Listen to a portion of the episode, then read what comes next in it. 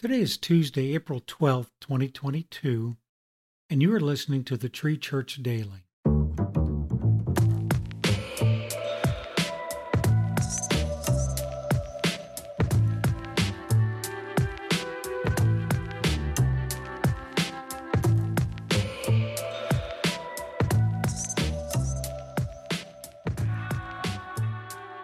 We are reading from the book of Luke, chapter 4, verses 14 through 21, and we're using the English Standard Version. And Jesus returned in the power of the Spirit to Galilee, and a report about him went out through all the surrounding country. And he taught in their synagogues, being glorified by all. And he came to Nazareth, where he had been brought up and as was his custom, he went to the synagogue on the Sabbath day, and he stood up to read. And the scroll of the prophet Isaiah was given to him. He unrolled the scroll and found the place where it was written The Spirit of the Lord is upon me, because he has anointed me to proclaim good news to the poor.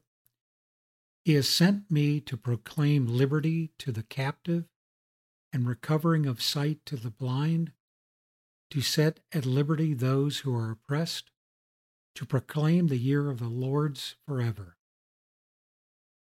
And he rolled up the scroll and gave it back to the attendant and sat down.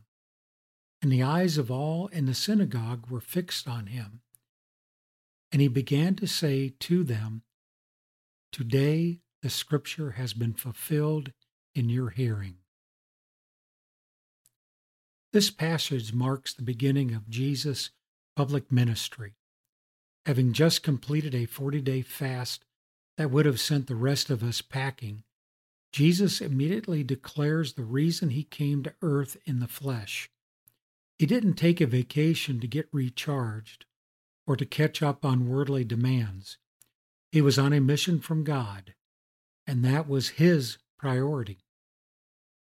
We let a million things get in the way of sharing our faith, while Jesus set aside every distraction to show us the way to eternal life.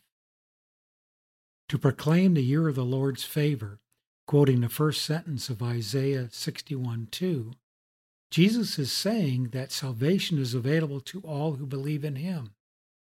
Salvation was his mission on his first coming but he stops short of quoting the second sentence of that verse, which says, And the day of vengeance of our God, because judgment will be his mission on his second coming. Do you see why Jesus wasted no time proclaiming the good news of salvation?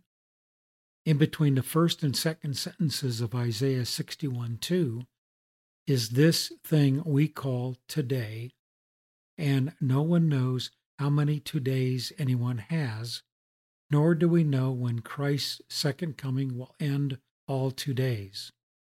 That's why the Bible says today is the day of salvation. 2 Corinthians 6 2. If I love my neighbor as I love myself, how could I not share the gospel with the same urgency Jesus modeled for this world? Consider taking the following action as you apply this concept to your life. Name two people in your life who need to know how much Jesus loves them.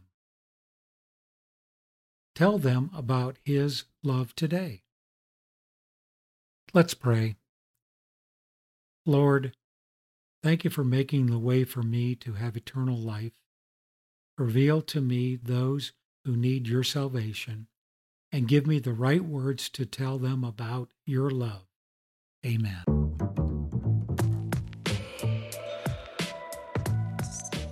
The author of today's Tree Church Daily is Brad Davis, and the reader is Alan Frederick.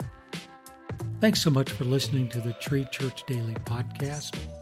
Please like and subscribe to this podcast wherever you listen to your podcast.